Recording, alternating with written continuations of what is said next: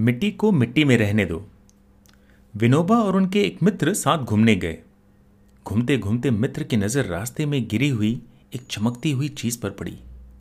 अरे, यह तो सोने की अंगूठी है। क्या किया जाए? हाथ में अंगूठी उठाकर उन्होंने विनोबा से पूछा। विनोबा ने कहा, या तो उसे जहाँ से उठाया है, वहीं रहने दो। क्योंकि जिसकी चीज़ खोई होगी, वो वहाँ ढूँढने ज़रूर आएगा। या तो पुलिस के सुपुर्द करो अथवा गाँव की ग्राम सभा को दे दो। कोई भी चीज़ मिलने पर उसे चुपचाप अपनी जेब में डाल लेना कुबुद्धि है।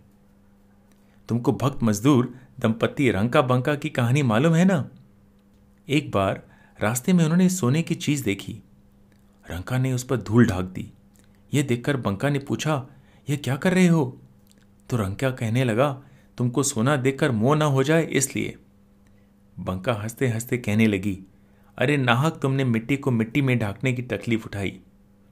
तो भाई ऐसा है, इसलिए मिट्टी को मिट्टी में रहने दो। उस मित्र के हाथ से अपने आप अंगूठी नीचे गिर गया, जहाँ थी वहीं।